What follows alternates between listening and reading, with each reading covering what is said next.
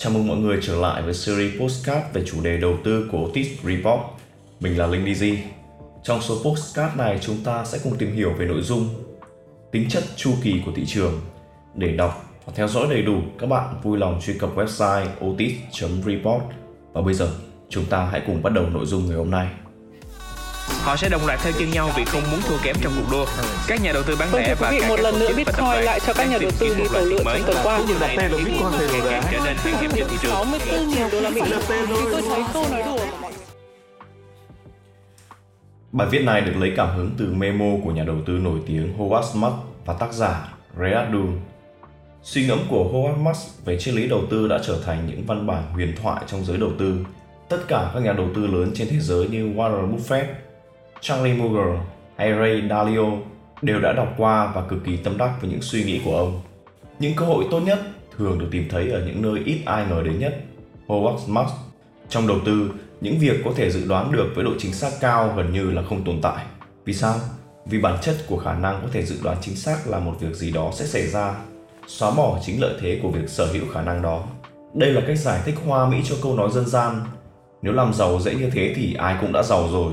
Trong một khoảng thời gian nhất định, có thể sẽ có một chiến lược đầu tư với một lợi thế cụ thể trong việc đưa ra những lựa chọn đầu tư có khả năng sinh lời tốt hơn trung bình. Tuy nhiên, qua thời gian thì chính những lợi thế đó sẽ thu hút nhiều nhà đầu tư khác cùng sử dụng chiến lược đó cho đến khi nó không còn hiệu quả như ban đầu. Sự phổ biến của chiến lược đầu tư sẽ giết chết lợi thế cạnh tranh của chính nó vì môi trường nó hoạt động hiệu quả đã bị thay đổi khi có quá nhiều người cùng sử dụng một chiến lược. Cũng giống như bán hàng, sự cạnh tranh giết chết lợi nhuận. Tuy nhiên, có duy nhất một khái niệm mà nhà đầu tư hoàn toàn có thể an tâm tin tưởng vào khả năng dự đoán tương lai. Thị trường lên cao quá sẽ buộc phải có lúc rơi xuống và thị trường khi đi xuống quá lâu sẽ buộc phải có điểm phục hồi. Như Howard Marks đã nói, thị trường di chuyển như một quả lắc đồng hồ, bản chất chu kỳ trong thế giới đầu tư là bất biến. Trong đầu tư có nhiều điều tôi không chắc lắm, nhưng những hiểu biết này là sự thật. Chu kỳ cuối cùng sẽ chiếm ưu thế, không có gì đi theo một hướng mãi mãi, cây thì không mọc lên trời. Rất ít thứ sẽ về không. Thị trường cũng giống như là một cái chợ, là một tập hợp của những người bán và người mua thực hiện các giao dịch với nhau và những con người này đều là những sinh vật đầy cảm xúc. Có thể nói sự dao động của thị trường từ đỉnh xuống đáy được chi phối bởi hai cảm xúc hoàn toàn đối lập nhau, tham lam và sợ hãi. Tham lam và sợ hãi thay đổi rất nhanh phụ thuộc hoàn toàn vào kỳ vọng của nhà đầu tư về tương lai. Một kỳ vọng tương lai tươi sáng sẽ là chất xúc tác hoàn hảo cho bản tính tham lam và một viễn cảnh tương lai tăm tối sẽ là nơi hoàn hảo cho nỗi sợ hãi ngự trị. Cũng giống như một cái chợ, một đồng tiền số sẽ tăng giá khi có nhiều người mua hơn là người bán và số lượng người mua sẽ ngày càng tăng cao khi càng nhiều người tin vào viễn cảnh tương lai tươi sáng của đồng tiền số đó. Ngày càng nhiều người sẵn sàng trả giá cao hơn cho tới khi kỳ vọng không còn khớp với thực tế và bong bóng luôn xuất hiện khi kỳ vọng và thực tế có khoảng trống. Và khi bong bóng lớn dần và cuối cùng là phát nổ, thị trường rơi xuống đáy với một kỳ vọng về tương lai tăm tối đầy thảm họa. Dĩ nhiên, lời giải thích này đã lược bỏ rất nhiều chi tiết nhưng nhìn chung nó khắc họa đầy đủ những ý chính cho quá trình dao động của thị trường về lâu về dài. Thị trường về cơ bản di chuyển như một quả lắc đồng hồ với sự di chuyển về điểm cực sẽ là cung cấp động năng cho việc quay ngược lại. Sự di chuyển ngày càng đến đỉnh sẽ tạo ra một động lực ngày càng lớn cho việc thị trường sụp đổ và sự di chuyển ngày càng đến đáy cũng sẽ là một động lực ngày càng lớn cho việc thị trường phục hồi. Sự di chuyển giống quả lắc được xúc tác bởi hai trạng thái mang tâm lý đối lập nhau, đó là tham lam và sợ hãi, kỳ vọng vào tương lai tươi sáng và thảm cảnh tương lai tăm tối, sẵn sàng chấp nhận rủi ro bất chấp giá và không chấp nhận rủi ro với bất kỳ giá nào. Rủi ro là một yếu tố không thể thiếu trong giới đầu tư và các nhà đầu tư nhìn nhận về rủi ro đóng vai trò thiết yếu trong việc định hướng và di chuyển thị trường. Một thị trường hợp lý là một thị trường nơi mà các nhà đầu tư sau khi đã cân nhắc kỹ lưỡng các rủi ro liên quan, sẵn sàng xuống tiền với kỳ vọng lợi nhuận đủ hấp dẫn so với rủi ro gắn liền với mặt hàng đầu tư. Đây là quá trình duy lý, không có chỗ cho cảm xúc. Tuy nhiên, khi mọi chuyện đang tốt đẹp và thị trường tiếp tục đi lên, ngày càng nhiều nhà đầu tư sẵn sàng tham gia vào thị trường bất chấp giá cả, bỏ quên tất cả những thận trọng và cân nhắc rủi ro cực kỳ cần thiết cho một quyết định đầu tư hợp lý. Suy cho cùng, rất khó để đứng yên khi mọi người xung quanh bạn đang nhảy theo nhạc. Sau đó, khi thị trường phình to và dần trở thành bong bóng dẫn đến phát nổ, hỗn loạn diễn ra khắp mọi nơi và nhà nhà, người người tranh nhau bán tháo bất chấp giá cả, sẵn sàng từ bỏ cơ hội có được lợi nhuận hấp dẫn vì rủi ro đã mất đi rất nhiều trong quá trình thị trường đi xuống. Đây là một giai đoạn nối tiếp nhau, sự hình thành của bull market đi lên, rồi đến đỉnh, rồi phát nổ, rồi bear market, rồi thị trường đi xuống.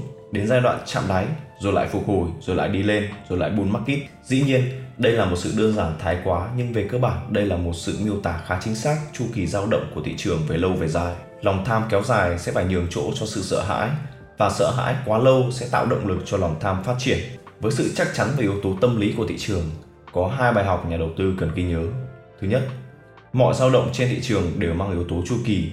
Sự tồn tại trong một khoảng thời gian dài của bull market sẽ tạo động lực tự nhiên hủy bỏ trạng thái đó và dẫn đường cho bear market và ngược lại. Thứ hai, cơ hội đầu tư luôn lớn nhất khi hầu hết các nhà đầu tư quên đi tính chất chu kỳ của thị trường. Trên thị trường không có thứ gì phát triển theo một đường thẳng. Mọi thứ phát triển ổn định một thời gian và rồi sụp đổ. Và mọi thứ trở thành thảm họa trong nháy mắt. Thảm họa kéo dài quá lâu sẽ khiến hầu hết mọi người quên rằng cầu vồng luôn xuất hiện sau cơn bão. Quả thật, cơ hội đầu tư luôn lớn nhất khi hầu hết mọi người quên rằng một ngày nắng đẹp sau một chuỗi ngày mưa lớn và hoàn toàn có thể. Và chắc chắn sẽ diễn ra. Lịch sử luôn chứng minh điều đó. Nền kinh tế sẽ luôn phình to và có lại khi nhiều người dùng thay đổi hành vi mua sắm, được chi phối hoàn toàn bởi cảm xúc. Khi nền kinh tế đang phình to và phát triển, tiếp cận dòng vốn thông qua các hình thức vay tiền trở nên quá dễ dàng. Dòng tiền luân chuyển trong xã hội với tốc độ chóng mặt tạo thành một vòng lặp tăng trưởng. Khi nền kinh tế bị thắt chặt cũng là lúc mọi người tiết kiệm chi tiêu để thích ứng với một tương lai ảm đạm trước mắt. Tiếp cận dòng vốn bỗng trở nên khó khăn hơn bao giờ hết. Các dự án đầu tư đều bị ngó lơ mặc dù triển vọng lợi nhuận rất hấp dẫn nhà đầu tư sẵn sàng trả giá quá cao khi mọi chuyện tốt đẹp và định giá quá thấp khi nền kinh tế không còn được hoạt động tốt đẹp như trước. Những việc không thể kéo dài mãi sẽ có lúc phải dừng lại. Tuy nhiên, với mỗi thập kỷ trôi qua, một số nhà đầu tư thế hệ mới đều cùng nhau quyết định rằng tính chất chu kỳ của thị trường là một khái niệm đã lỗi thời. Họ cho rằng viễn cảnh tương lai tươi sáng sẽ kéo dài mãi mãi, hoặc là thảm cảnh tương lai tăm tối sẽ không có điểm dừng khi một xu hướng kéo dài quá lâu, nó sẽ tạo nên ảo giác rằng xu hướng này sẽ kéo dài mãi mãi và không có hồi kết.